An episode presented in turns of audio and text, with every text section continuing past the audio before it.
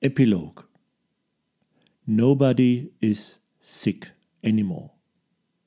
Let's visit Max from the prologue. The year is 2036, and Max is doing very well. Another 20 years, then he will retire at 80.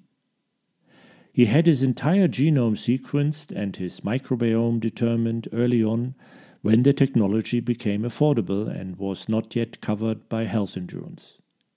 As a result, he was found to have none of the known risk pathways for heart attack, but a small risk of stroke, which was dangerously amplified by his then sluggish lifestyle of obesity and elevated blood pressure.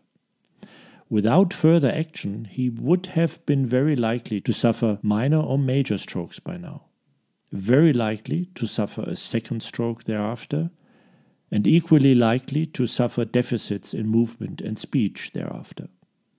After all, when he was 40, stroke was still the third leading cause of death.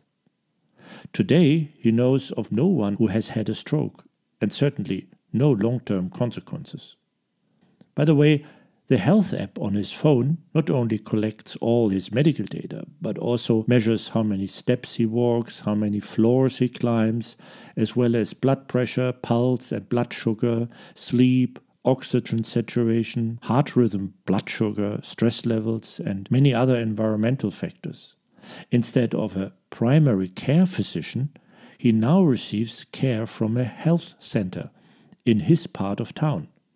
There are doctors, of all disciplines psychologists, physical therapists, and nutritionists, and his personal trainer. But he almost never goes there. The team monitors his health around the clock and he gets a message or a call if anything is wrong. In his circle of acquaintances, he doesn't really know anyone who talks about his illness, even the older ones.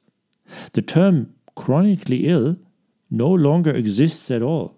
A few friends or their children may have had something serious once, but then they were gene treated and the risk was gone. They got the Nobel Prize for that a few years ago. Oops, here comes the online patient group. Max must go. And I am also at the end with these samples from my book. Thank you very much for following me this far. I hope I was able to convince you to read the whole book. And that, although something must change tremendously in medicine, the solutions for this are not just futuristic visions, but the door to a completely new world of health and well being and a much deeper understanding of our bodies has already been pushed open. All of this will be so efficient and thereby cost effective that it will be available to everyone in the world, which, of all the inequalities that exist today, will at least have eliminated the health ones. Stay healthy.